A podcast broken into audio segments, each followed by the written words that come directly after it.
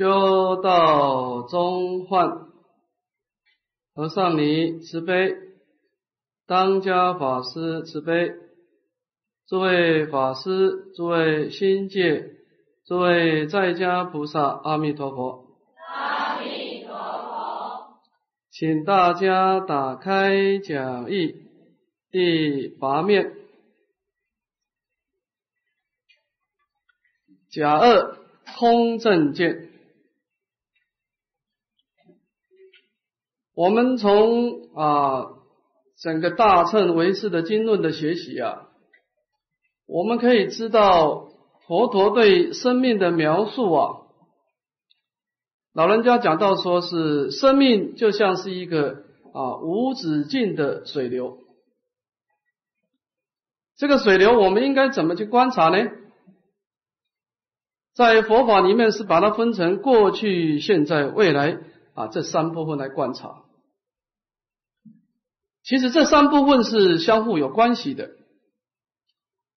它们的关系呢有两个特别特点啊。第一个呢，它是变化的。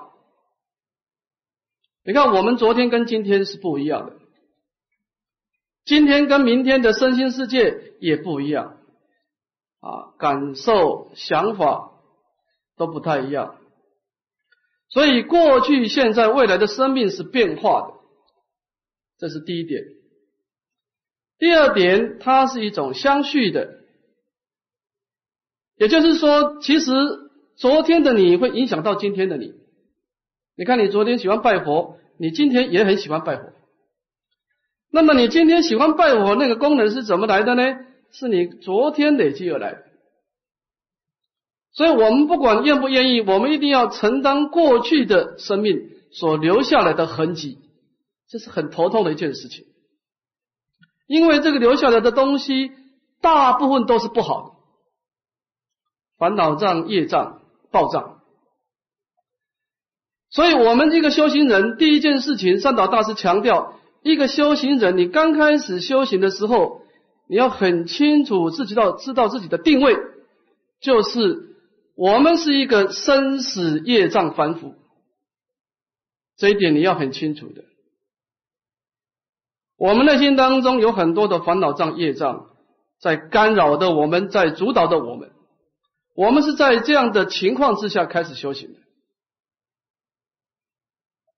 那么有这样的认识以后，我们第一件事情，现在过去的水流流到了现在，我们应该怎么办？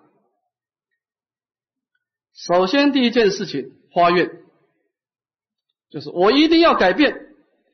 发自内心的一种愿望，我从今开始要誓断一切恶，要誓修一切善，要誓度一切众生。生命的变化从你发愿开始，重新设定你一个生命的目标。所以很多人把受戒啊当做目标是不对，说啊我一定要把它修得很好才受戒。受戒是一个起步，是修行的第一步，它是一个因地，不是一个结果。很多人不敢受菩萨戒，说我修的不够好，你就是修的不够好，所以你才要受菩萨戒。所以我们在受菩萨戒的时候所发的愿只是一个开始，我们对三宝的面前许下一个誓愿，设定了我们一个生命未来的目标，这个是第一步。这部分我们昨天讲过了。第二个，你要建立你心中的一个大乘的空正见。我们应该怎么来观察、抉择我们的身心世界，来化解我们心中的烦恼障、业障，使令我们的心态随顺于我们的愿望。啊，这个就是我们今天要讨论的啊，建立大乘的空正见。啊，那么经过这个试验力、观照力，你很自然的带动六波罗蜜的行动。啊，有三种力量啊，试验力、观照力、行动力，那么去改变我们生命的水流，使令它趋向于佛道。啊，好，那么我们看今天的第一个主题，以显正见为修道之要务啊，就是整个修学圣道的第一件要务呢，就是建立大乘的正见。好，我们把这段偶一大师的论文把它读一遍，大家请合掌。考究佛法第一要务，诸佛所施所谓法也，况弟子乎？虽圣义法性，贵在亲正，倘非黄卷赤读，坐标阅纸，是真实修行诸要，何由得证圣义？事关外道，亦出家求出生死，不知正法，求生反罪。故不留心教典，饶勇猛精进，定成魔外。邪尊当时出家，受观三藏，夜习禅师，乃有记。有谬云：年少力强，宜习教典；年衰力弱，只堪念佛。以年少不必念佛，年老不可执教，将为如来教法。仅同举子业，博名利于半生者乎？一利耳根永为道种，大事所以舍全身求半计也。今佛法流布，赖迦设阿难二祖，彻底悲心，人皆视作等闲。殊不知恒沙世界无量劫中，妙法明智，不可得而闻也。好，我们看第九面的脉络分析表。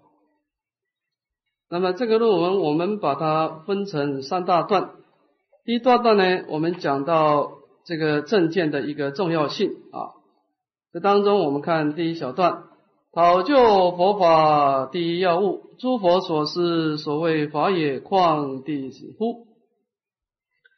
那么当我们开始。啊，设定的一个修学的目标，我开始要断恶修善度众生啊，许下这个誓愿以后呢，接下来你要做的第一件事情就是开始去亲近善知识啊，讨论研究佛法的道理。那这是第一要紧的事。为什么这样讲呢？以下举出一个例子了，说呢，三世诸佛在因地的时候，他们的修学也是遵循佛法的规则。而能够成功的，所谓的佛陀，刚开始也是我们一个生死业障反复开始的。那么他刚开始也是啊，严净花心，面对三宝的境界而许下了断恶修善度众生的一个愿望，然后产生关照，最后付诸行动，六波罗蜜的行动，然后才慢慢的改变自己而成就佛道。啊没有一个佛陀是一出家以后两个眼睛一闭他就自然成佛的，没有这份事情。他一定要经过佛法的闻思修啊这种次第，才能够建立正确的关照的啊。这个意思就是说呢，诸法的实相并不是佛陀创造出来的，是宇宙间本来就存在的真理，是佛陀发现的而已。啊，那么佛陀发现了以后，把这个真理传出来，那么每一尊佛都以这样的真理来开导众生啊，所以佛陀是以法来当做这个师啊，当做一个规范来遵循。那么这个理由，我们看第二段呢，所以胜利法性贵在清清正。虽然说这种殊胜义理的第一地的我空法空的真如法性呢。可贵的是清正，而不在言说。大概我们在初地的时候啊，无分别智清正真如理的时候，是离一切言说相的。所以，真实的清正真如理的时候，是离言说相、离分别相的。啊，那么当然这个地方是离语言文字的，我们叫做离言真如啊。但是刚开始，我们叫依止真如的所谓的一言真如，啊看第二段。那么，倘会黄剑赤土做标业子，是真实修行出要，何得何由得成圣意？那么，身为一个初学者，我们刚开始没有经过黄剑啊，这个古时候的纸啊，它是没有漂白的，是黄卷赤土，这是一种竹片。那么古时候以这个黄卷跟赤毒来记载整个佛法的经历论。那么假设我们没有经历论的语言文字来做一个标业纸，来指示真实的修学出离生死的法要，我们又怎么能够亲证二空真如之理呢？语言文字的佛法叫做标业纸。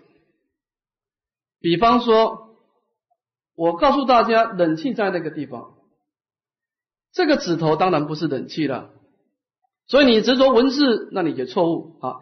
但是你顺着文字去思维，你就可以得到这个冷气的最后的目标。我们讲说因缘所生法，我说即是空，这十个字不能代表真理，但是你内心当中把这十个字不断的思维的时候。你就能够在心中产生真理出来，它本身不是真理，因为它是一个生灭的因身而已。但是它里面呢，含藏着真理啊，无理在道。经过你的消化以后，它就能够把真理释放出来。这佛法的经典很奇怪，它本身不是真理，但是经过你的主角消化以后，它会释放出真理。啊，这个叫做标叶子。啊所以，我们初学者没有理由去拒去拒绝对经论的学习，因为你没有人引导你啊，你等于是盲修瞎练的啊。这以下举出两个实际的例子来做证明啊，一个是失败的例子，一个是成功的例子。事关啊，我们可以去反省一下过去的修行人的相貌，比方说啊，印度的外道。那么，身为一个外道，在古时候也有所谓的沙门团啊，在印度这个九十六种外道，大部分都是出家的啊，他们也都是持经出家，他们也看到生死的痛苦，他也知道在每一期生命当中都要承受老病死的折磨，他们也很清楚痛苦的根源来自于受身，你只要在三界受身，你就不能够避免死老病死的痛苦。所以他们也希望出离生死啊，但是呢，因为没有正确的方法来引导他们，结果呢，求生反罪。我们可以把印度的整个修学的外道啊，分成两大类啊，就是六种外道两大。第一个叫苦恨外道，这个苦恨外道啊，它的重点呢，以这个苦恨来折磨自己的色身啊。期望这样来消业障，来解脱生死啊。那其实这个生死跟色身是没有关系的哈，因为这个色身是个果报体。第二个叫做冥想外道，那么他们透过这个冥想啊，这个禅定的修学，来产生这个解脱啊。那么在外道道的禅定当中呢，产生的断肠两种的邪见呢，反而产生了。更严重的过失啊！其实这个苦恨外道啊，过失不多，苦恨外道顶多就是浪费时间了哈。这个冥想外道的过失是很严重的，因为他在禅定当中产生的邪见，往往会谤无因果，谤无涅槃。那么因为毁谤这个真理的缘故呢，反而堕落到三恶道去，所以叫做求生反罪。所以，韦大师做一个结论说呢：假设一个初学者，我们不留心经历论的教典，虽然你勇猛精进的修学，最后的结果只有一个，就是变成天魔外道，因为你都是在心外求法。啊，你没有找到真实的啊生死轮回的根源在哪里啊？我们讲啊，你不知忘本，你根本不知道这个希望的根本在哪里。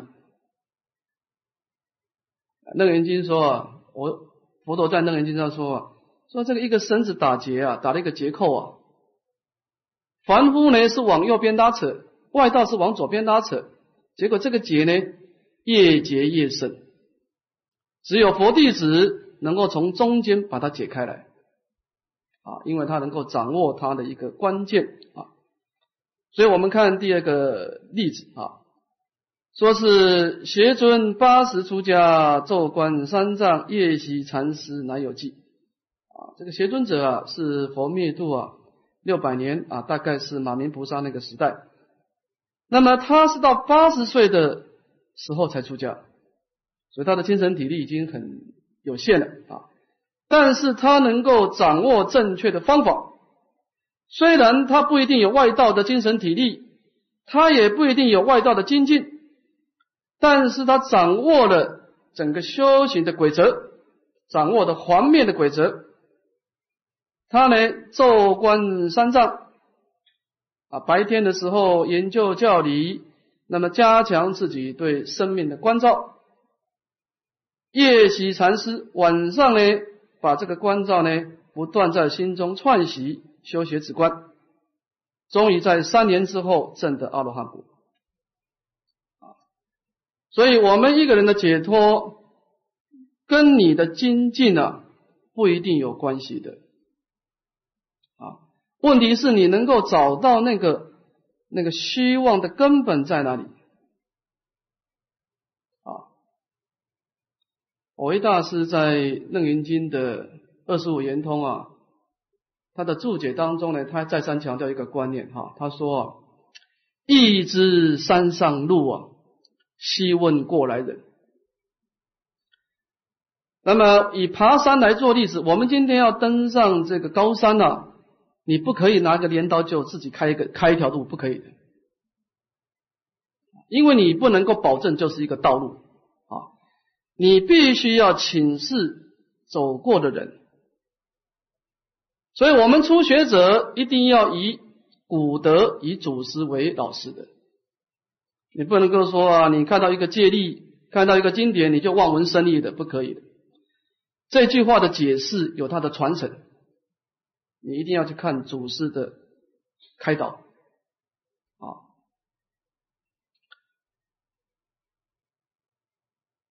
我遇到很多的初学者，大概出家两三年的，他们在看经论的时候啊，会犯一个毛病啊，就是说啊，他说：“哎，这句话我认为怎么样？我的想法是怎么样？”其实我讲真的，你没有资格讲这句话。啊，你看孔夫子啊，一个中国的圣人啊，他十五岁自己学，三十而立，四十而不惑。他修了十五年，他把自己的观念建立起来。你看，十五岁立志求学，三十岁才把自己的修学宗旨、整个菩提道的道路安立下来，然后还经过十年的历练，四十岁才完全没有疑惑，整个生命的方向。修行的目标，自己生命的定位完全确定下来。我们初学人讲话的口气应该怎么讲？哎，这句话呢，刀仙立足怎么说？印光大师怎么说？偶一大师怎么说？对你有好处，因为一师山上路，你要问过来人。我们遵循的圣贤的脚步而走是最安全的。你没有必要自己再去找一条路，没有必要啊！遵循圣人的轨迹啊，这个是修行的捷径。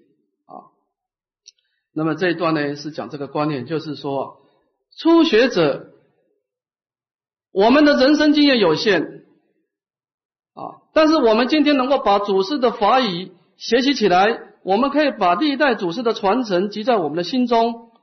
我们可以把这些古代圣贤经过几百年的真理，把它放在我们心中。虽然我们修习只有两三年，但是我们把古代两千年的中国佛教的这些精华都吸收起来，啊，对我们是非常好的，啊，所以我们刚开始啊，一定要啊依止经论，依止祖师的注解，啊，这是第一个观念。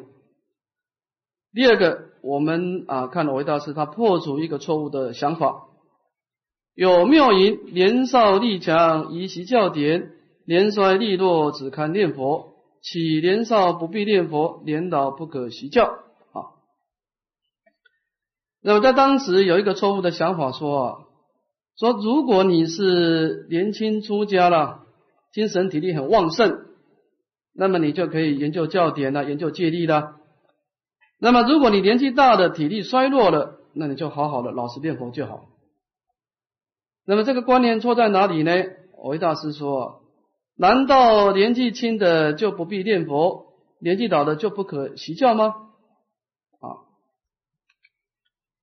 这个我们现在经常犯一个毛病了，把解行二门分开了，好像说是解门是要讲给别人听的啊，你讲这个就教理只是讲给居士听的，那你自己修行还是用你过去修行的那一套。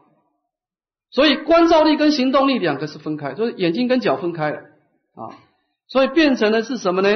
把如来所先说的教法，它的目的啊，就等同于举子业，好像古时候读书人的目的啊，只是为了博取功名于后半生啊。古时候的人呐，十年寒窗啊，无人知啊，只是为了一己成名天下闻啊，他不一定要把这个教理。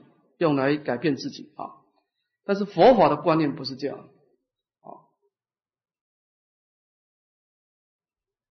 佛法的观照力是要带动你的行动的啊，这叫目足双运，目足双运啊。所以说年纪大了只看念佛啊，这观念是不对的。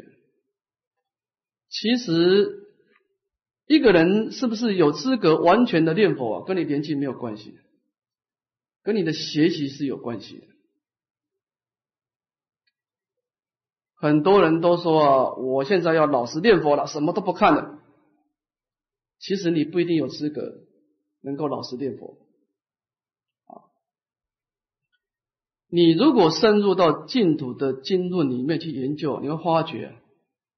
念佛跟往生呢没有必然的关系，没有绝没有直接的关系。往生与否在信愿之有无，品位高下在持名的浅深。念佛是一种强大的善业力，因为它这个佛号是无量光无量寿，阿弥陀佛三无量阿僧祇劫积功累德所成就一种万德洪名。但是这个万德洪名本身并没有方向性。你必须用内心的信心跟愿望来引导这个佛号，才能够感应道交，才能够往生净土。所以佛号是决定你的品位的高下，你的往生与佛是看你的心态，你内心当中的信心跟愿望。我当然这个地方也有差别了啊，如果详细的区分的话。在中国的净土中的历代祖师当中呢，善导大师比较强调信心，偶一大师老人家比较强调愿力。因为善导大师他的整个思想从十八愿建立的，啊，设佛得佛，十方众生自心心要一生我国，乃至十念若不生者，不取正觉。那么他在整个自心心要一生我国。乃至十念当中呢，他强调的是自信信要。他说这个是往生的关键。善导大师以信心来设愿望。他说，一个人是不是能够往生，关键是你心中念佛的时候，你的内心状态是不是能够顺从本愿？什么叫顺从本愿？你念佛的时候。你说我是业障深重，我是不是可以往生？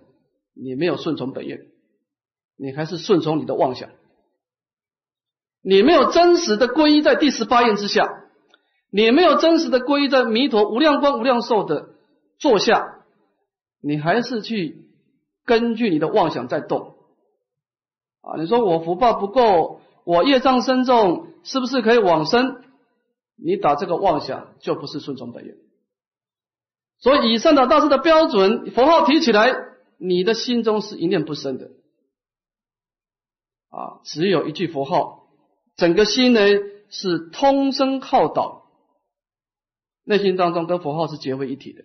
他说这个是往生的标准。所以，善导大师对于弥陀本愿的这种皈依是很强烈的，所以他以信。来主导整个往生的关键，所以他提倡专修，对佛陀的身口意三业的皈依啊，深夜专门礼拜阿弥陀佛，口业专门称念阿弥陀佛，意业专门观想皈依阿弥陀佛，万修万人去。那么第二个传承是以藕益大师为代表的，包括有名圆照大师、藕益大师这个系列的强调研修。他的思想传承来自第九第十九页啊，花菩提心，修诸功德，自心化愿，一生我国。不是每一个人都可以专修的。那么藕益大师认为说呢，往生以火在于你对整个生命目标的确定。你真实的愿离娑婆，心求极乐。善导大师的所观境在佛，偶益大师的所观境在净土。他认为说，你真正很喜欢往生净土，这是关键。你真实的一定要离开娑婆，你一定要求生净土。那么我是愿意到净土去，所以我在念佛。这个是一个不同的思考啊！我为了菩提道而求生净土。但是我是业障凡夫，我做不到，所以我仰仗佛力的帮助。所以藕益大师的皈依境是在净土，那么以佛号来帮他完成往生净土的愿望。善导大师的皈依在皈依境在弥陀的本愿啊，所以这两个皈依境，一个强调信，一个强调愿。当然这个地方都有信愿，只是各有偏重，各有偏重。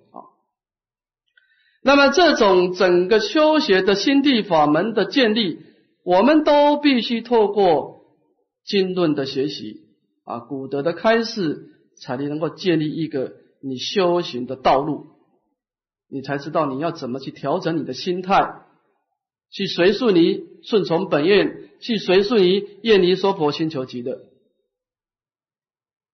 这个都不是说我们自己可以想出来的。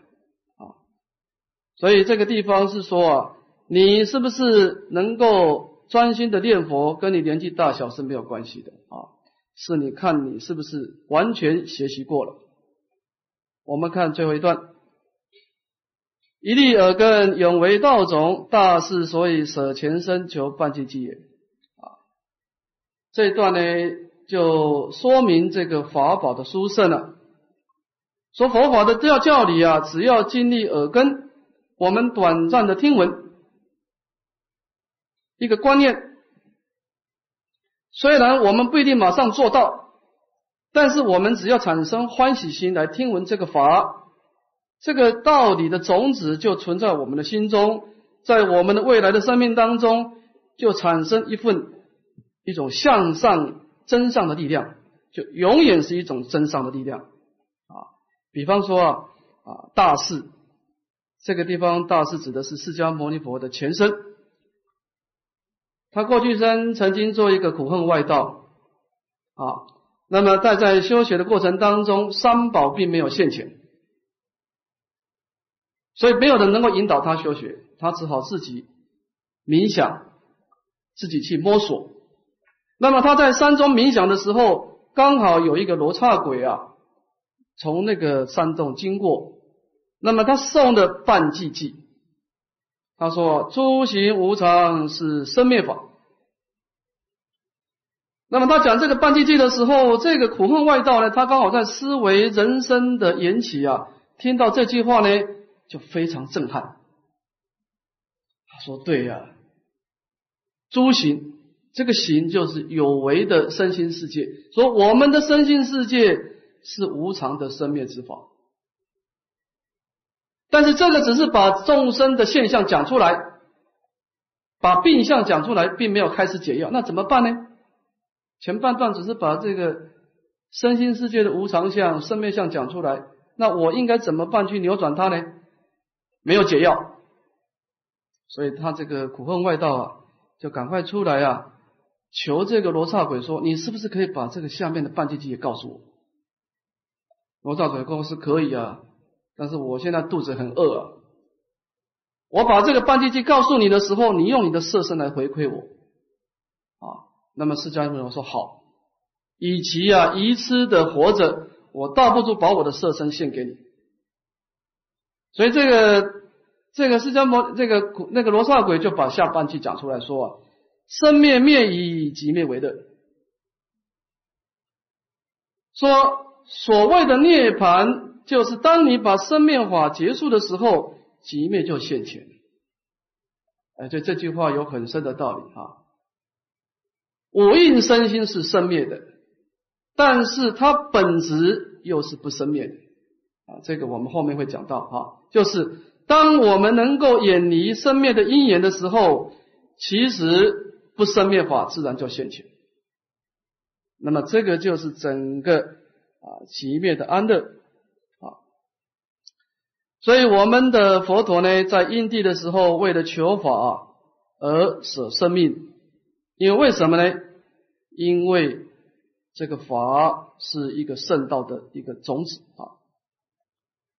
那么现今佛法的流布呢，是靠初祖的迦摄尊者的啊结集啊，佛灭度以后啊，靠迦摄尊者的所谓五百结集啊，乃至于二祖的这个传承啊，才能够把这个。啊，两千五百多年前的法流传到现在啊，我们不应该把它等闲视之啊，因为为什么呢？在整个恒沙世界当中啊，恒沙世界是空间了哈，无量劫是时间。那么我们回观啊，在整个广大的时空当中呢，有很多很多的天上的飞鸟，地上的众生，乃至于。海上的一类啊，对于整个大乘佛法的文字啊，都不可以听闻的。他们都还是处在愚痴当中，还是处在生死当中，他们根本没有得度的因缘啊。我们今天的得度啊，除了我们自己的善根啊，是要三宝的引导的，因为三宝是一个真上缘。这个三宝当中呢，最重要的是法宝。所以《华严经》上说啊：“佛宝有说法之恩啊。”我们为什么顶礼佛陀呢？因为他说法。法宝有开慧之恩，法开启我们心中的智慧。身宝有住持之恩。为什么我们要恭敬出家众？因为他把法一代一代的住持下来。那么整个三皈依当中呢，其实关键点在法宝。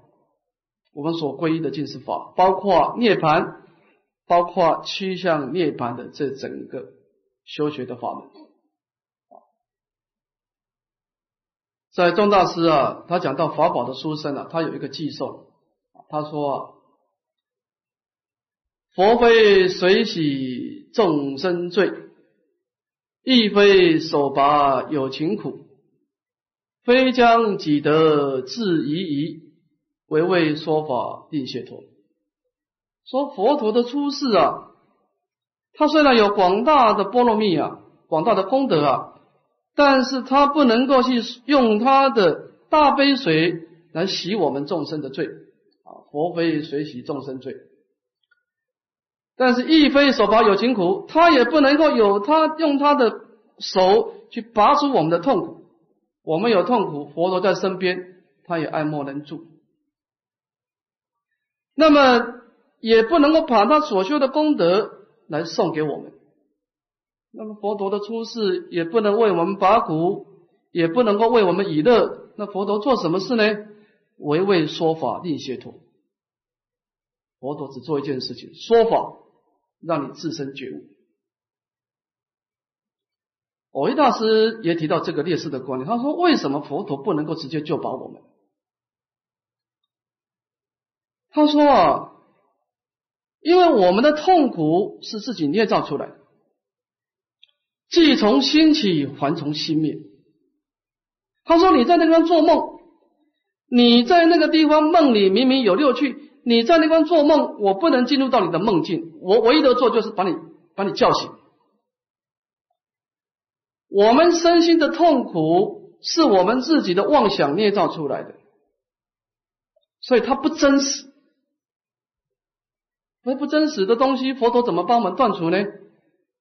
佛陀只有用各种的语言文字，让我们去如实的观察，让我们自己觉悟，然后自己消灭心中的妄想，然后恢复正常。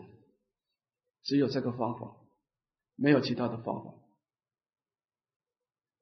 啊，所以佛法它能够开启我们的智慧，那么由我们自己的智慧来断除我们心中的希望，那么进而断除我们的烦恼跟罪业啊。所以这个佛法它有引导我们开启智慧的功能啊，这个就是我们所皈依的境啊。好，我们再看第二大课。前面讲到这个佛法的重要，这一下我们讲到我们应该怎么样建立大乘佛法的正见，我们又应该怎么去观察我们的身心世界啊？以二是正见的修学方法，这当中有两段，第一段呢，总标相望性真。在大乘佛法当中啊，在观察生命啊，是分成两部分的，一个是有为的相状，一个是无为的体性啊。那么相状呢是希望的，希望的意思不是说它不存在，而是说它是生灭变化。你看它昨天这个样子，明天就改变了啊。那么只要是我们眼睛可以看得到的，耳朵可以听得到的，身体可以触摸的，你只要能够见闻嗅尝觉知，能够感受到它存在的东西，这个东西都是属于生灭变化。而这个生灭变化的体质却是不生不灭啊，这个地方是一个关键点啊。好，我们看这一下《楞严经》的经文就清楚啊。先看第一段，我先把它念一遍啊，大家合掌。阿难，如有未明一切浮尘诸幻妄相，当处出生，随处灭尽。好，好，先到这个地方。这一段呢，就把我们这个生命的五蕴的状态啊，就做一个总标了。佛陀招呼的阿难说啊，你到现在。在修学的过程当中啊，你想要了脱生死，但是什么是生死，你还搞不清楚啊。所以说呢，你应该很清楚的知道，在一切的浮尘的相状，这个一切呢，包括了我们的色受想行识，我们这一期的五蕴身心啊，你可能是一个男人的五蕴身心，或者是一个女人的五蕴身心。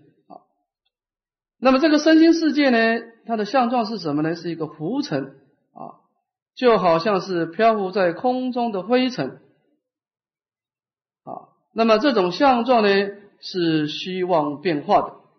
为什么呢？因为当处出生，随处灭尽。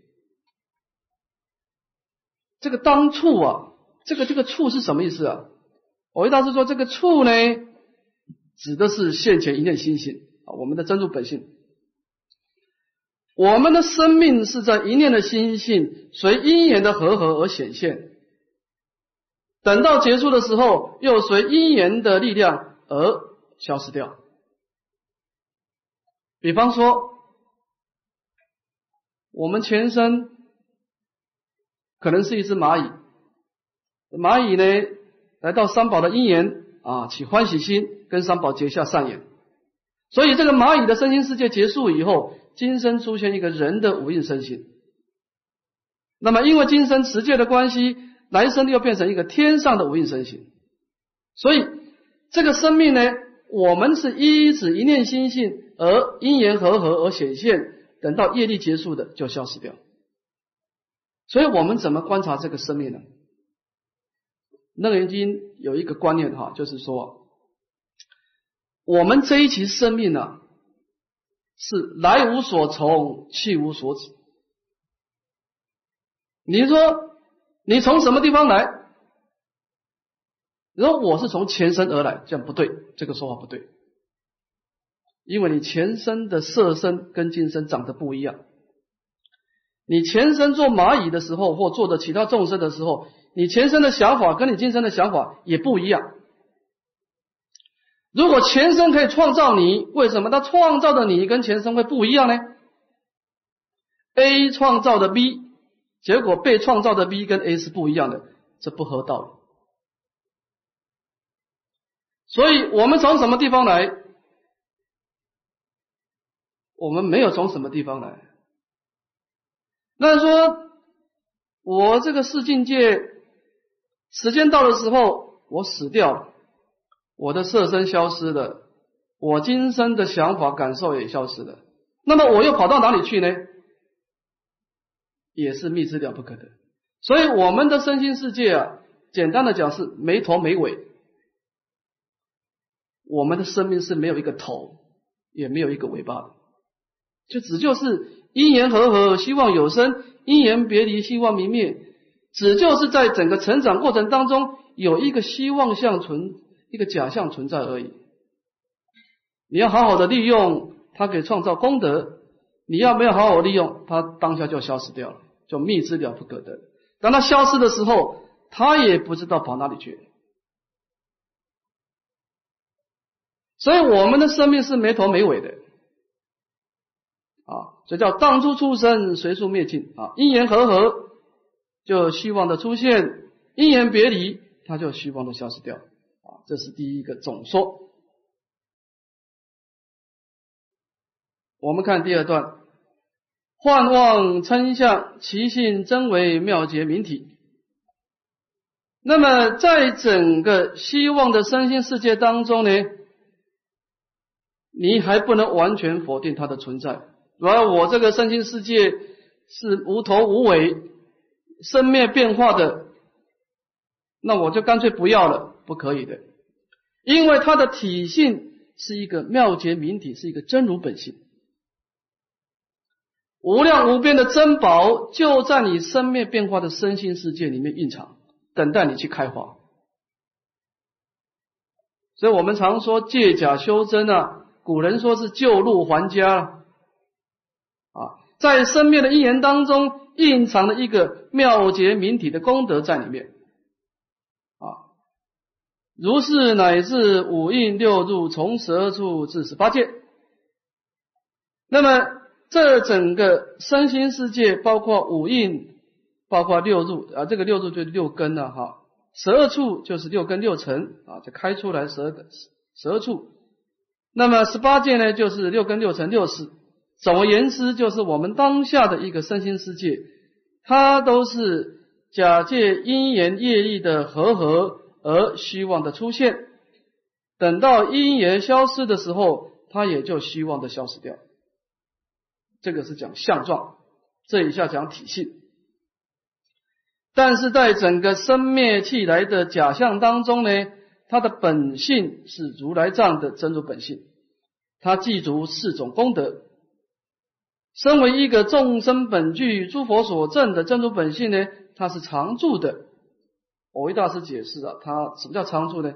它没有气跟来的差别。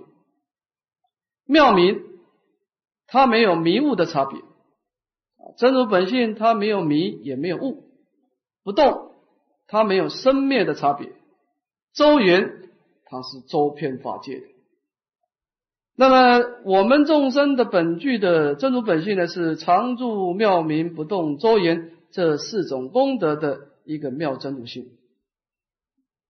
所以做一个总结了，其实，在真实常住的一念心性当中呢，我们去找他的气来迷雾生死啊，是密之了不可得的。所以，当我们回归到真如本性的时候，是没有所谓的生死的问题啊。好，那么这样子讲，我们在看生命题啊，就要从两方面来看了啊。我们看左边这个讲表。中间这个圆圈呢，是我们众生本具的一念心性，我们习惯性称它为本来面目，就是我们整个生命呢，我们把它观察过去的时候，你从什么地方来，你一直观之观观观照我们生命的原点，这个地方就是我们的一个清净本来周遍法界的一个不生不灭的本性。但是我们一念心性妄动以后，就产生的业力，那么就产生的适应行印、响应、受印跟色印啊，这个五蕴啊啊，它升起的时候呢，生从四起，生的时候是从维系的四印开始，那么呢，灭从色除，在破坏五蕴的时候，先破坏色印啊，是从外面破坏进来。那么也就是说呢，我们在看生命的时候啊。是一个是整体的生命，一个是个别的生命啊。楞严经讲出一个譬喻说，就像这个大海，这个大海呢，就表示我们一个不生不灭的一个整体生命。那么大海由这个业力的风一吹的时候，产生一个泡沫，这个水泡就是你现在的生命，你个别的生命啊。那么这个生命它出现以后，产生一个水泡。没多久，它迟早又会回到大海，但是它又出现另外一个水泡，出现水泡以后，它又回归到大海。所以，我们生命是一个，我们生命体是一个生灭跟不生灭的结合体。你说我们生命是不生灭也对，你说它是生灭也对。从我们个体的生命角度，生命是变化的。从我们的本来面目来说，它是没有所谓的生命，没有所谓的生灭的啊。那么这个地方啊，就是问题在哪里啊？问题是我们的心呢，我们一直住在这个生灭的无印身心世界，我们一路走来，被我们的设法，被我们的感受。被我们的想法一再的干扰，所以我们被五蕴呢弄得团团转，所以我们没办法回到我们的真主本性了，我们就不能够去远离对五蕴的爱取，也就不能够远离三界的生死。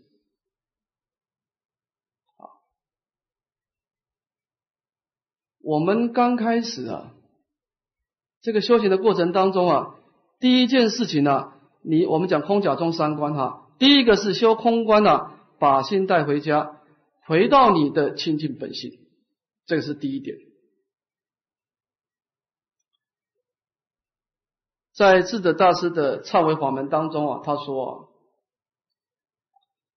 他说你一个人要把罪忏清净了，你一定要站在真如本性的角度来忏罪。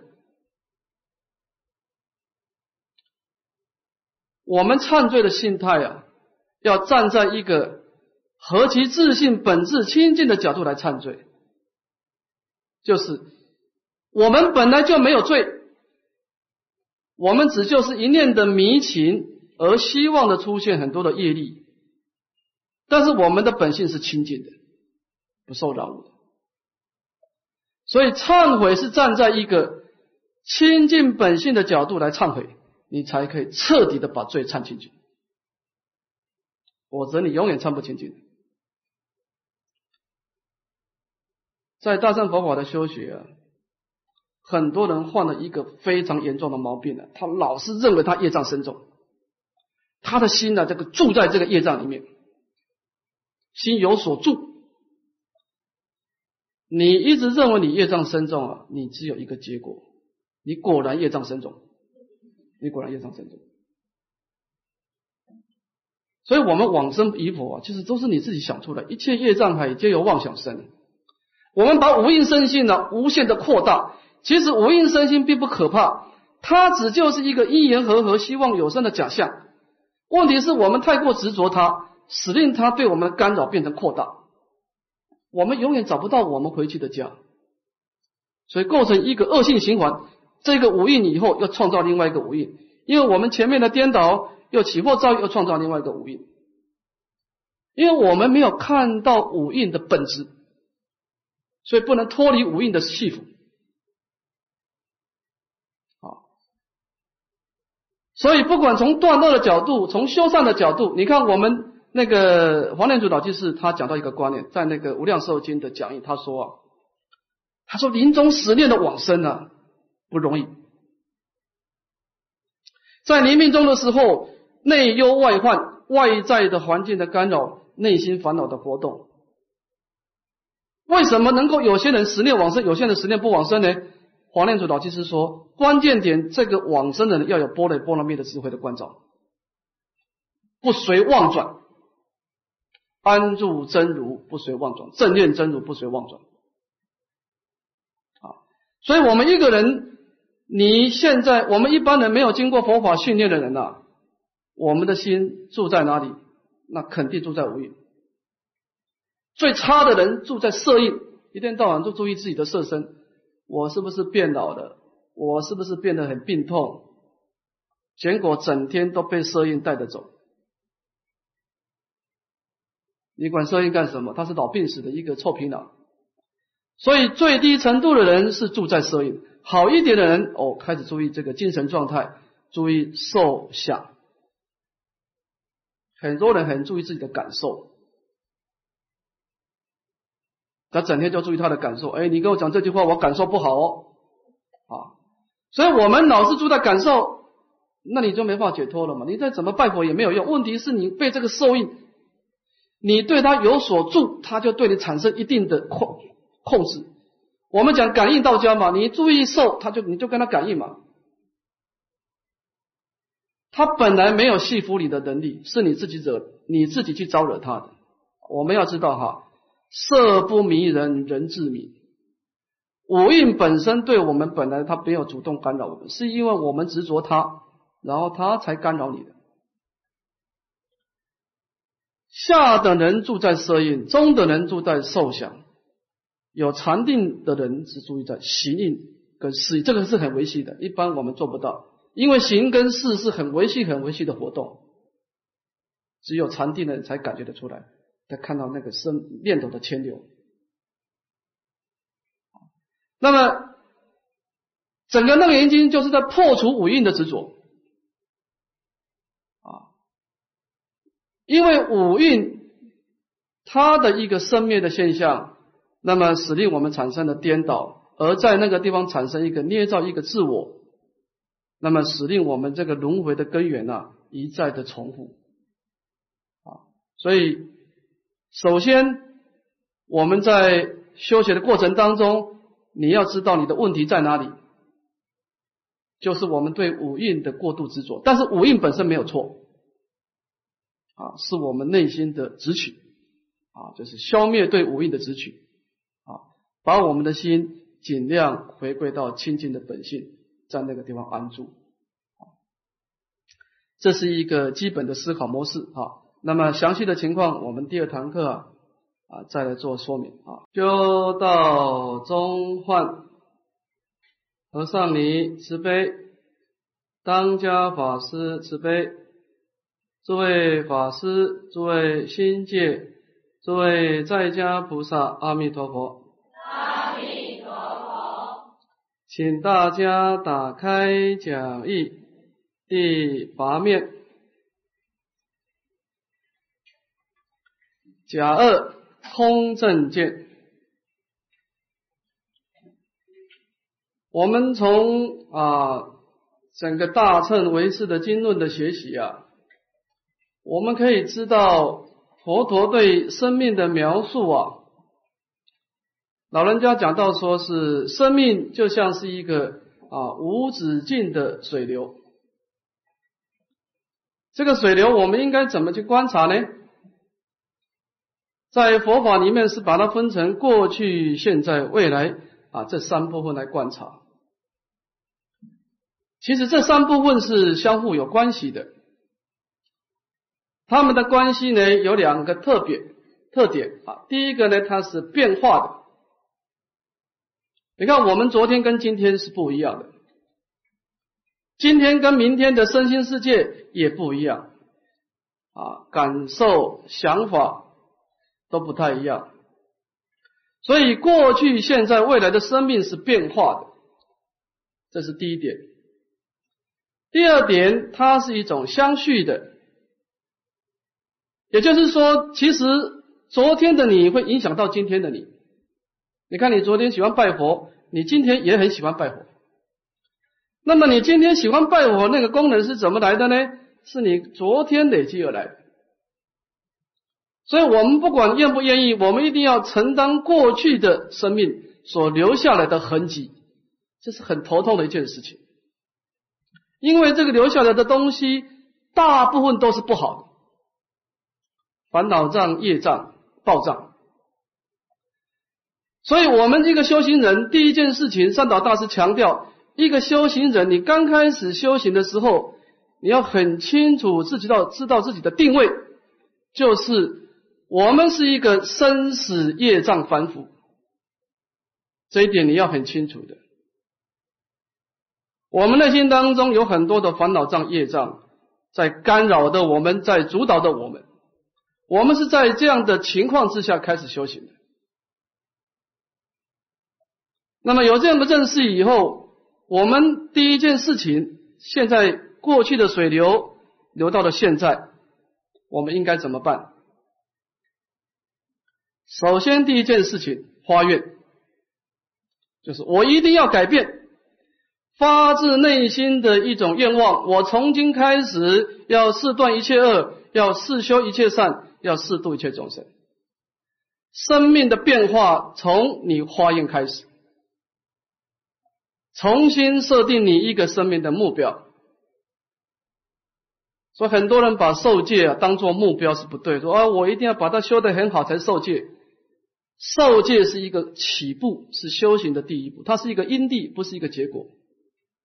很多人不敢受菩萨戒，说我修的不够好，你就是修的不够好，所以你才要受菩萨戒。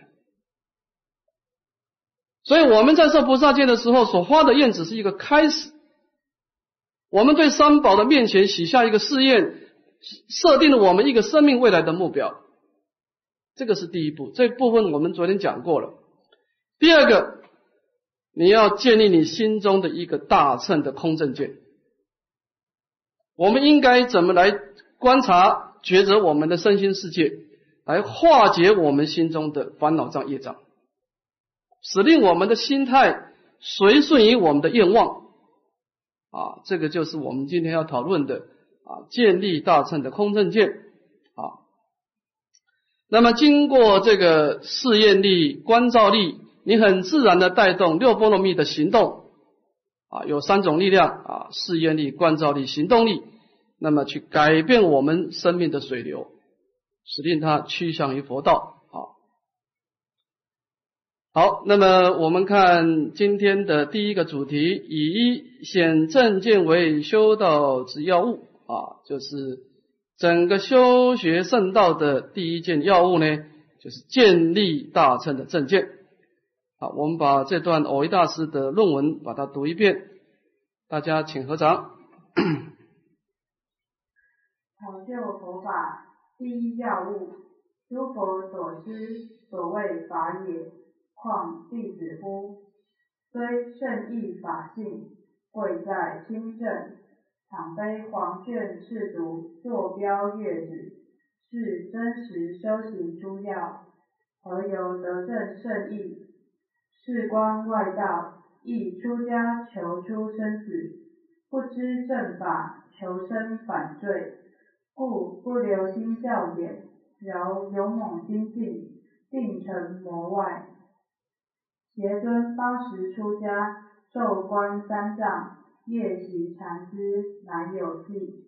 有谬云：年少力强，宜习教典；年衰力弱，只堪念佛。喜年少不必念佛，年老不可习教。将为如来教法，仅同举子业，博名利于半生者乎？一粒耳根永为道种，大事所以舍全身求半计也。今佛法流布，赖迦设阿难二祖，彻底悲心，人皆视作等闲。殊不知恒沙世界无量劫中，妙法明智，不可得而闻也。好，我们看第九面的脉络分析表。那么这个论文我们把它分成三大段。第一大段呢，我们讲到这个证件的一个重要性啊。这当中我们看第一小段，讨救佛法第一要务，诸佛所思所谓法也，况弟子乎？那么当我们开始啊设定的一个修学的目标，我开始要断恶修善度众生啊，许下这个誓愿以后呢，接下来你要做的第一件事情就是开始去亲近善知识啊，讨论研究佛法的道理。那这是第一要紧的事。为什么这样讲呢？以下举出一个例子了，说呢，三世诸佛在因地的时候，他们的修学也是遵循佛法的规则而能够成功的。所谓的佛陀，刚开始也是我们一个生死业障反复开始的。那么他刚开始也是啊，严净花心。面对三宝的境界而许下了断恶修善度众生的一个愿望，然后产生关照，最后付出行动六波罗蜜的行动，然后才慢慢的改变自己而成就佛道。啊，没有一个佛陀是一出家以后两个眼睛一闭他就自然成佛的，没有这回事情。他一定要经过佛法的闻思修啊这种次第。才能够建立正确的关照的啊，这个意思就是说呢，诸法的实相并不是佛陀创造出来的，是宇宙间本来就存在的真理，是佛陀发现的而已啊。那么佛陀发现了以后，把这个真理传出来，那么每一尊佛都以这样的真理来开导众生，所以佛陀是以法来当做这个。师啊，当做一个规范来遵循。那么这个理由，我们看第二段呢。所以胜利法性贵在清清正。虽然说这种殊胜义理的第一地的我空法空的真如法性呢，可贵的是清正，而不在言说。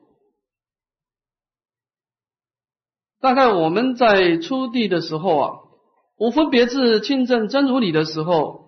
是离一切言说相的，所以真实的清正真如理的时候，是离言说相、离分别相的啊。那么当然这个地方是离语言文字的，我们叫做离言真如啊。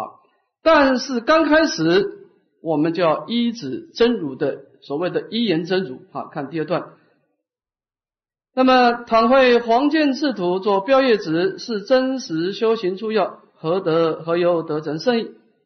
那么，身为一个初学者，我们刚开始没有经过黄剑啊，这个古时候的纸啊，它是没有漂白的，是黄剑。赤毒这是一种竹片。那么，古时候以这个黄剑跟赤毒来记载整个佛法的经历论。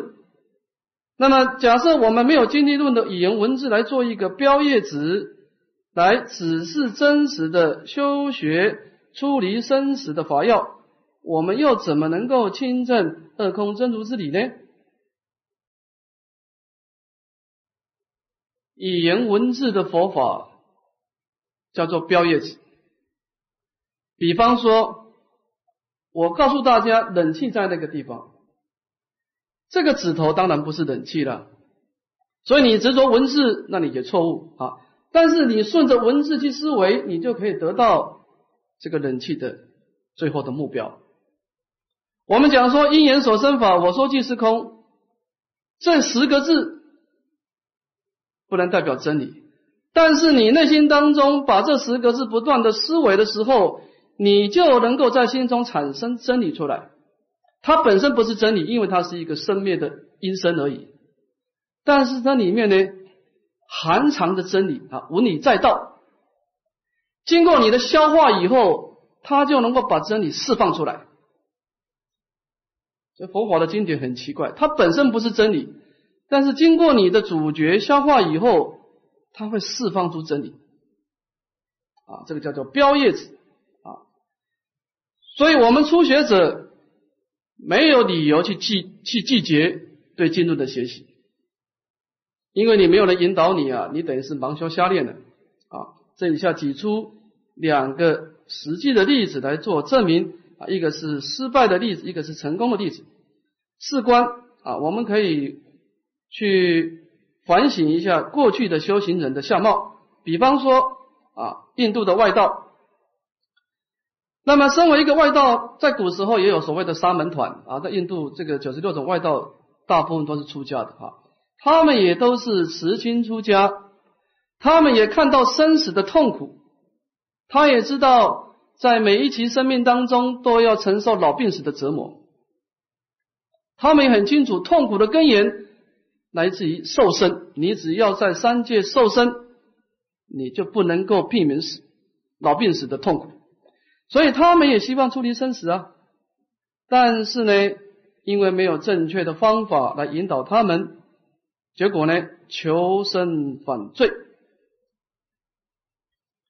我们可以把印度的整个修学的外道啊，分成两大类啊，九十六种外道两大。第一个叫苦恨外道，这个苦恨外道啊，它的重点呢，以这个苦恨来折磨自己的色身啊。期望这样来消业障，来解脱生死啊。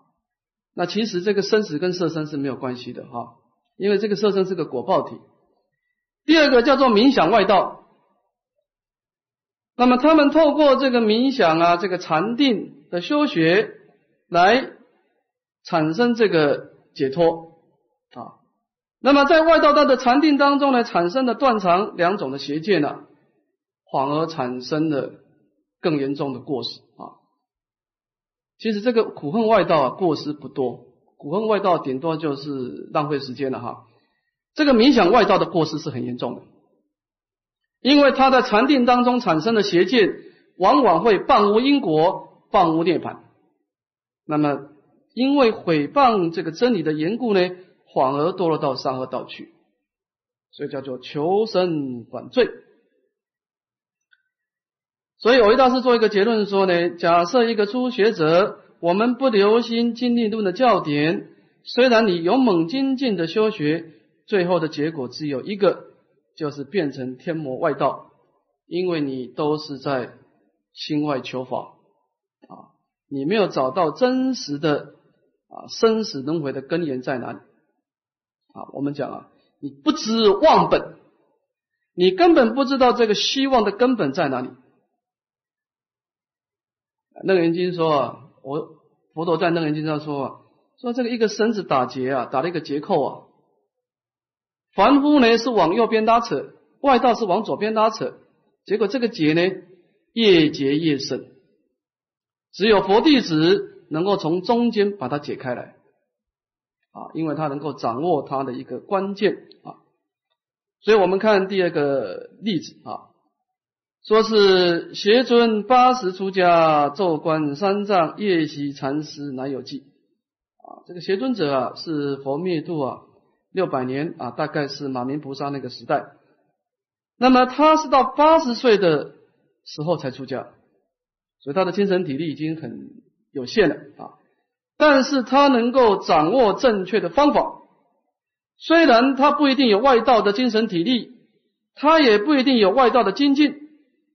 但是他掌握了整个修行的规则，掌握的环面的规则，他呢昼观三藏啊，白天的时候研究教理，那么加强自己对生命的关照；夜习禅师，晚上呢把这个关照呢不断在心中串习，修学止观，终于在三年之后证得阿罗汉果。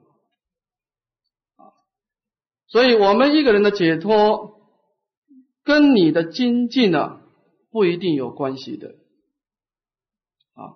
问题是你能够找到那个那个希望的根本在哪里啊？维大师在《楞严经》的二十五圆通啊，他的注解当中呢，他再三强调一个观念哈，他说啊，一知山上路啊。细问过来人。那么以爬山来做例子，我们今天要登上这个高山呢，你不可以拿个镰刀就自己开一个开一条路，不可以的，因为你不能够保证就是一个道路啊，你必须要请示走过的人。所以我们初学者一定要以古德以祖师为老师的。你不能够说啊，你看到一个戒律，看到一个经典，你就望文生义的，不可以的。这句话的解释有它的传承，你一定要去看祖师的开导啊。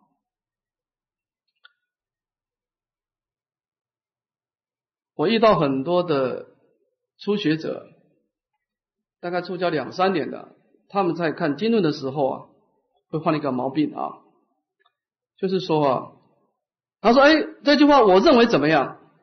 我的想法是怎么样？”其实我讲真的，你没有资格讲这句话啊！你看孔夫子啊，一个中国的圣人啊，他十五岁自己学，三十而立，四十而不惑。他修了十五年，他把自己的观念建立起来。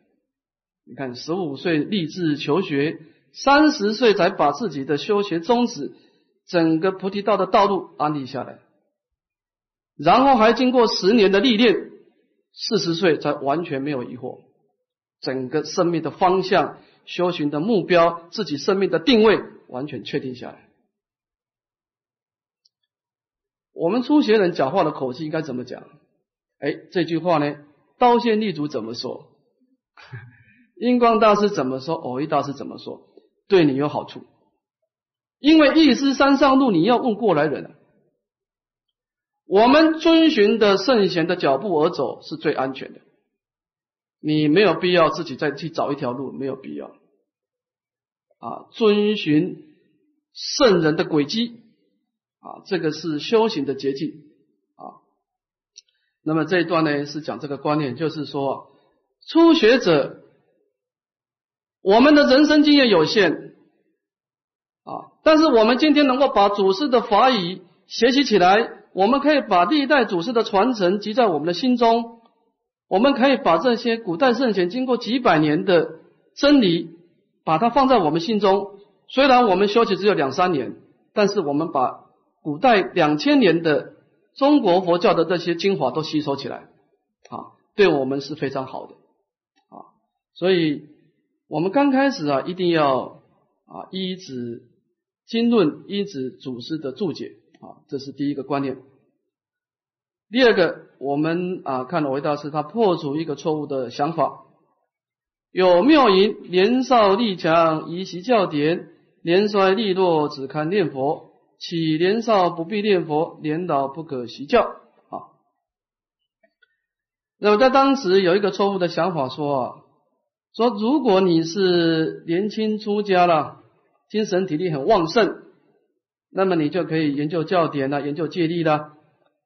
那么如果你年纪大的，体力衰弱了，那你就好好的老实念佛就好。那么这个观念错在哪里呢？维大师说。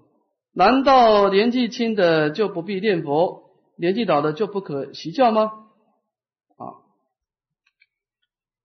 这个我们现在经常犯一个毛病了，把解行二门分开了，好像说是解门是要讲给别人听的啊，你讲这个就教理只是讲给居士听的，那你自己修行还是用你过去修行的那一套，所以观照力跟行动力两个是分开，就是眼睛跟脚分开了啊。所以变成的是什么呢？把如来所先说的教法，它的目的啊，就等同于举子业，好像古时候读书人的目的啊，只是为了博取功名于后半生啊。古时候的人啊，十年寒窗啊，无人知啊，只是为了一己成名天下闻啊。他不一定要把这个教理用来改变自己啊。但是佛法的观念不是这样啊。佛法的观照力是要带动你的行动的，啊，这叫目足双运，目足双运啊。所以说年纪大了只看念佛啊，这观念是不对的。其实一个人是不是有资格完全的念佛啊，跟你年纪没有关系，跟你的学习是有关系的。很多人都说啊，我现在要老实念佛了，什么都不看了。其实你不一定有资格能够老实念佛。啊，你如果深入到净土的经论里面去研究，你会发觉，念佛跟往生呢没有必然的关系，没有绝没有直接的关系。往生与否在信愿之有无，品位高下在持名的浅深。念佛是一种强大的善业力，因为它这个佛号是无量光无量寿，阿弥陀佛三无量阿僧祇劫积功累德所成就一种万德洪名。但是这个万德洪名本身并没有方向性，你必须用内心的信心跟愿望来引导这个佛号，才能够感应道交，才能够往生净土。所以佛号是决定你的品位的高下。你的往生与否是看你的心态，你内心当中的信心跟愿望。我当然这个地方也有差别了啊。如果详细的区分的话，在中国的净土中的历代祖师当中呢，善导大师比较强调信心，偶一大师老人家比较强调愿力。因为善导大师他的整个思想从十八愿建立的。啊，设佛得佛，十方众生自心心要一生我国，乃至十念，若不生者，不取正觉。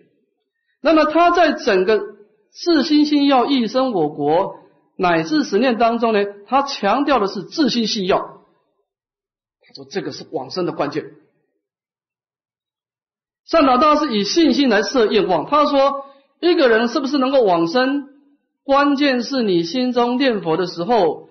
你的内心状态是不是能够顺从本愿？什么叫顺从本愿？你念佛的时候，你说我是业障深重，我是不是可以往生？你没有顺从本愿，你还是顺从你的妄想。你没有真实的皈依在第十八愿之下，你没有真实的皈依在弥陀无量光无量寿的座下，你还是去。根据你的妄想在动啊！你说我福报不够，我业障深重，是不是可以往生？你打这个妄想就不是顺从本愿。所以以上的大师的标准，佛号提起来，你的心中是一念不生的啊！只有一句佛号，整个心呢是通声号导，内心当中跟佛号是结为一体的。他说这个是往生的标准。所以善导大师对于弥陀本愿的这种皈依是很强烈的，所以他以信来主导整个往生的关键，所以他提倡专修，对佛陀的身口意三业的皈依啊，身业专门礼拜阿弥陀佛，口业专门称念阿弥陀佛，意业专门观想皈依阿弥陀佛，万修万人去。那么第二个传承是以偶一大师为代表的，包括。有名延寿大师、偶一大师这个系列的强调研修，他的思想传承来自第九第十九页啊，花菩提心，修诸功德，自心发愿，一生我国。不是每一个人都可以专修的。那么偶一大师认为说呢，往生与否在于你对整个生命目标的确定，你真实的愿离娑婆，心求极乐。善导大师的所观境在佛。偶一大师的所观境在净土，他认为说，你真正很喜欢往生净土，这是关键。你真实的一定要离开娑婆，你一定要求生净土。那么我是愿意到净土去，所以我在念佛。这个是一个不同的思考啊！我为了菩提道而求生净土，但是我是业障凡夫，我做不到，所以我仰仗佛力的帮助。所以偶一大师的皈依境是在净土。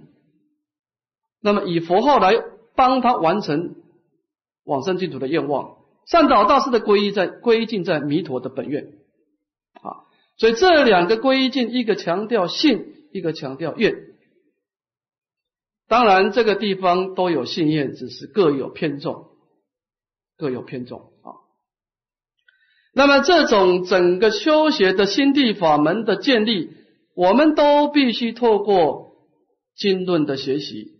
啊，古德的开示，才能够建立一个你修行的道路，你才知道你要怎么去调整你的心态，去随顺你顺从本愿，去随顺于愿离娑婆星球极乐。这个都不是说我们自己可以想出来的啊。所以这个地方是说啊，你是不是能够专心的念佛，跟你年纪大小是没有关系的啊。是你看你是不是完全学习过了？我们看最后一段：一粒耳根永为道种，大事所以舍前身求半寂寂也。啊，这一段呢就说明这个法宝的殊胜了。说佛法的教教理啊，只要经历耳根，我们短暂的听闻一个观念。虽然我们不一定马上做到，但是我们只要产生欢喜心来听闻这个法，这个道理的种子就存在我们的心中，在我们的未来的生命当中，就产生一份一种向上真上的力量，就永远是一种真上的力量啊。比方说啊啊大士，这个地方大士指的是释迦牟尼佛的前身。他过去生曾经做一个苦恨外道啊，那么在在修学的过程当中，三宝并没有现前，所以没有人能够引导他修学，他只好自己冥想，自己去摸索。那么他在山中冥想的时候，刚好有一个罗刹鬼啊，从那个山洞经过，那么他送的半寂寂，他说：“诸行无常是生灭法。”那么他讲这个半寂寂的时候，这个苦恨外道呢，他刚好在思维人生的缘起啊，听到这句话呢，就非常震撼。他说：“对呀，诸行这个行就是有为的身心世界，说我们的身心世界是无常的生灭之法。但是这个只是把众生的现象讲出来，把病相讲出来，并没有开始解药，那怎么办呢？”前半段只是把这个身心世界的无常相、生灭相讲出来，那我应该怎么办去扭转它呢？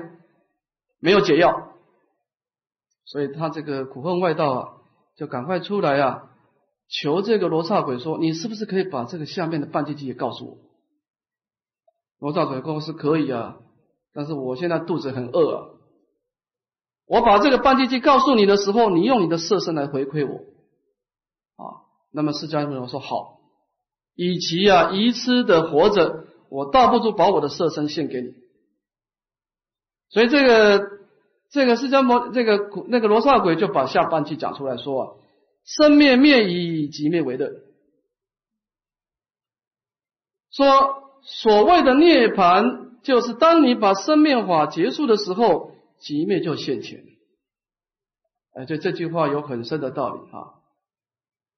五蕴身心是生灭的，但是它本质又是不生灭的啊。这个我们后面会讲到啊，就是当我们能够远离生灭的因缘的时候，其实不生灭法自然就现前。那么这个就是整个啊极灭的安乐啊。所以我们的佛陀呢，在因地的时候，为了求法而舍生命。因为为什么呢？因为这个法是一个圣道的一个种子啊。那么现今佛法的流布呢，是靠初祖的迦摄尊者的啊结集啊，佛灭度以后啊，靠迦摄尊者的所谓五百结集啊，乃至于二祖的这个传承啊，才能够把这个。啊，两千五百多年前的法流传到现在，我们不应该把它等闲视之啊，因为为什么呢？在整个恒沙世界当中啊，恒沙世界是空间了哈，无量劫是时间。那么我们回观啊，在整个广大的时空当中呢，有很多很多的天上的飞鸟，地上的众生，乃至于海上的鱼类啊。对于整个大乘佛法的文字啊，都不可以听闻的，他们都还是处在愚痴当中，还是处在生死当中，他们根本没有得度的因缘啊。我们今天的得度啊，除了我们自己的善根啊，是要三宝的引导的，因为三宝是一个真上缘。这个三宝当中呢，最重要的是法宝。所以《华严经》上说：“佛宝有说法之恩啊。”我们为什么顶礼佛陀呢？因为他说法。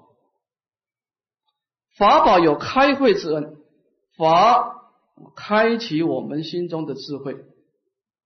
身宝有住持之恩，为什么我们要恭敬出家众？因为他把法一代一代的住持下来。那么整个三皈依当中呢，其实关键点在法宝。我们所皈依的净世法，包括涅盘，包括趋向涅盘的这整个修学的法门。在宗大师啊，他讲到法宝的殊胜啊，他有一个寄送，他说：“啊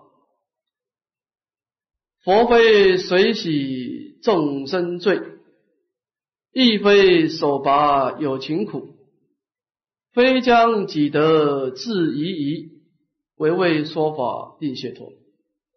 说佛陀的出世啊，他虽然有广大的波罗蜜啊，广大的功德啊，但是他不能够去用他的大悲水来洗我们众生的罪啊。佛非水洗众生罪，但是亦非手拔有情苦，他也不能够有他用他的手去拔出我们的痛苦。我们有痛苦，佛陀在身边，他也爱莫能助。那么也不能够把他所修的功德来送给我们。那么佛陀的出世也不能为我们拔苦，也不能够为我们以乐。那佛陀做什么事呢？唯为说法令解脱。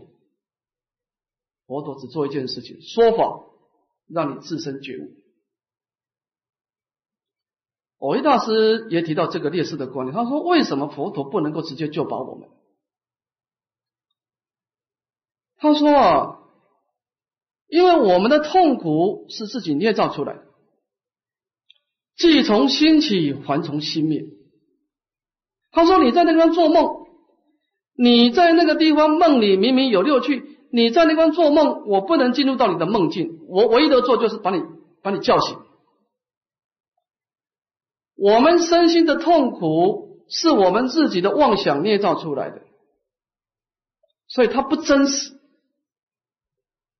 那不真实的东西，佛陀怎么帮我们断除呢？佛陀只有用各种的语言文字，让我们去如实的观察，让我们自己觉悟，然后自己消灭心中的妄想，然后恢复正常。只有这个方法，没有其他的方法。好，所以佛法它能够开启我们的智慧，那么由我们自己的智慧来断除我们心中的希望，那么进而断除我们的烦恼跟罪业啊。所以这个佛法它有引导我们开启智慧的功能啊，这个就是我们所皈依的境啊。好，我们再看第二大课。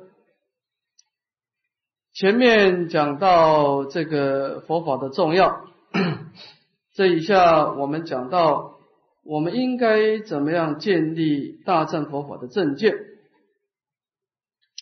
我们又应该怎么去观察我们的身心世界啊？一二是正见的修学方法，这当中有两段，第一段呢，总标相望性真。在大乘佛法当中啊，在观察生命啊，是分成两部分的，一个是有为的相状，一个是无为的体性啊。那么相状呢是希望的，希望的意思不是说它不存在，而是说它是生灭变化。你看它昨天这个样子，明天就改变了啊。那么只要是我们眼睛可以看得到的，耳朵可以听得到的，身体可以触摸的，你只要能够见闻嗅尝觉知，能够感受到它存在的东西，这个东西都是属于生灭变化。而这个生灭变化的体质却是不生不灭啊，这个地方是一个关键点啊。好，我们看这一下《楞严经》的经文就清楚啊。先看第一段，我先把它念一遍啊，大家合掌。阿难，如有未明一切浮尘诸幻妄相，当处出生，随处灭尽。好，好，先到这个地方。这一段呢，就把我们这个生命的五蕴的状态啊，就做一个总标了。佛陀招呼的阿难说啊，你到现在在修学的过程当中啊，你想要了脱生死，但是什么是生死，你还搞不清楚啊。所以说呢，你应该很清楚的知道，在一切的浮尘的相状，这个一切呢，包括了我们的色受想行识，我们这一期的五蕴身心啊，你可能是一个。男人的五蕴身心，或者是一个女人的五蕴身心啊。那么这个身心世界呢，它的相状是什么呢？是一个浮尘，就好像是漂浮在空中的灰尘啊。那么这种相状呢，是虚妄变化的。为什么呢？因为当处出生，随处灭尽。这个当处啊，这个这个处是什么意思啊？我一大师说，这个处呢，指的是现前一念心性啊，我们的真如本性。我们的生命是在一念的心性随因缘的和合而显现，等到结束的时候，又随因缘的力量而消失掉。比方说，我们前身可能是一只蚂蚁，蚂蚁呢？来到三宝的因缘啊，起欢喜心，跟三宝结下善缘。所以这个蚂蚁的身心世界结束以后，今生出现一个人的无印身心。那么因为今生持戒的关系，来生又变成一个天上的无印身心。所以这个生命呢，我们是依止一念心性而因缘和合而显现，等到业力结束的就消失掉。所以我们怎么观察这个生命呢？楞严经有一个观念哈，就是说，我们这一期生命呢，是来无所从，去无所止。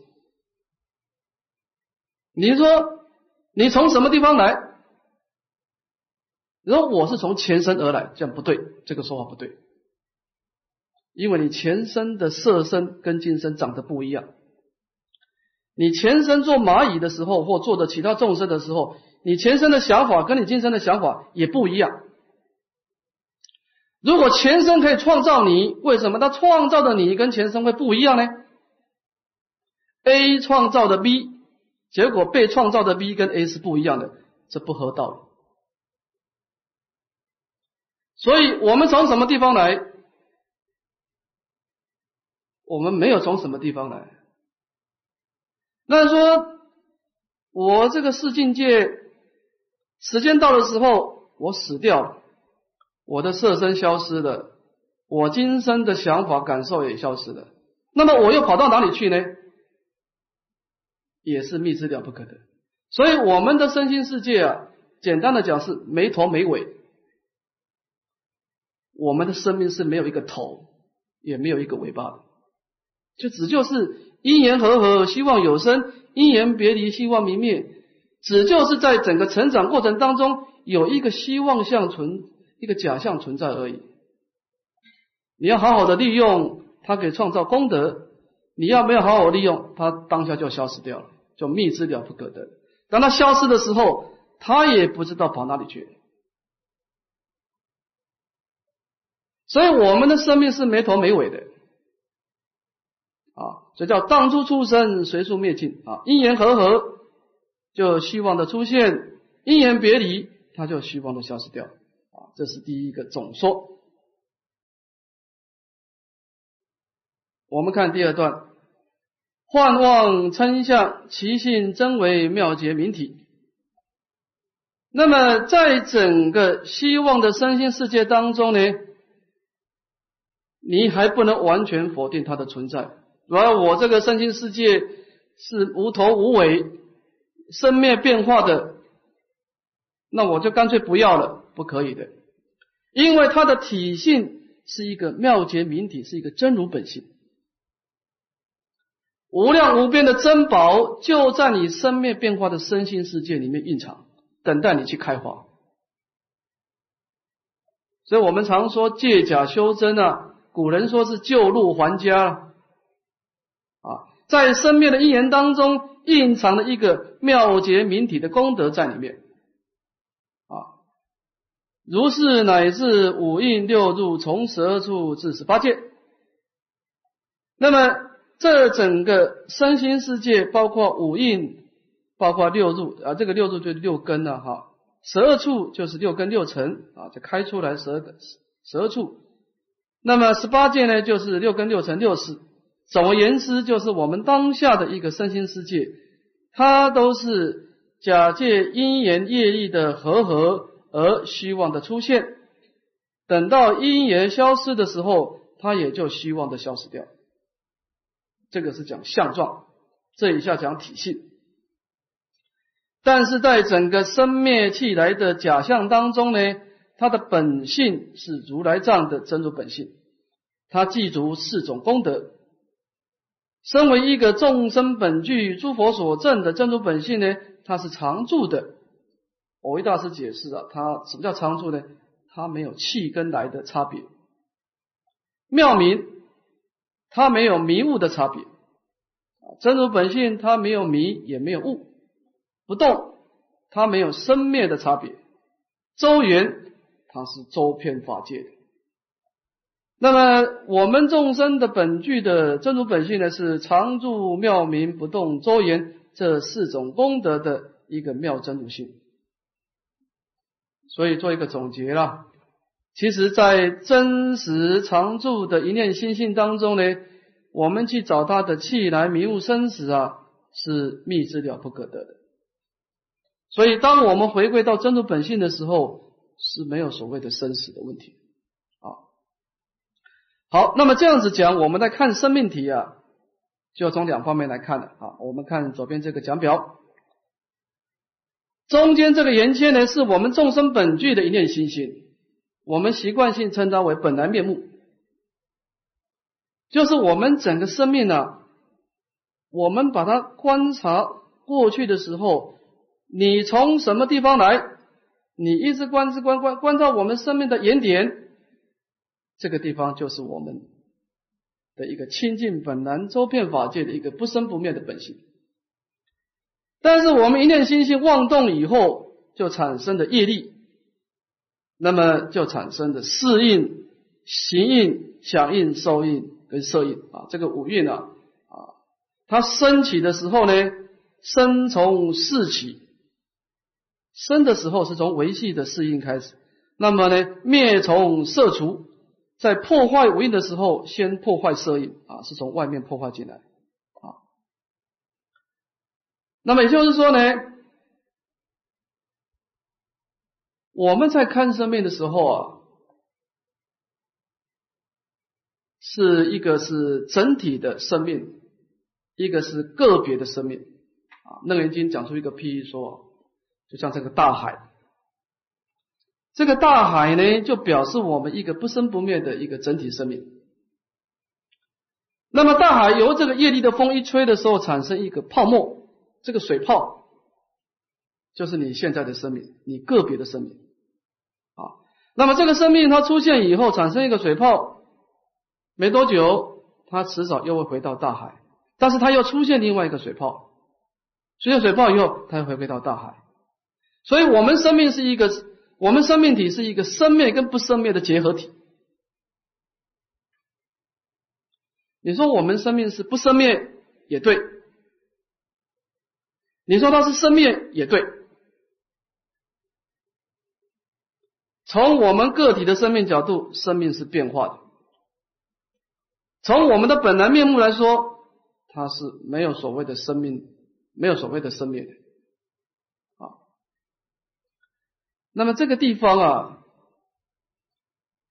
就是问题在哪里啊？问题是我们的心呢，我们一直住在这个生灭的无印身心世界，我们一路走来，被我们的设法、被我们的感受、被我们的想法一再的干扰，所以我们被五印呢弄得团团转，所以我们没办法回到我们的真主本性了，我们就不能够去远离对五印的爱取，也就不能够远离三界的生死。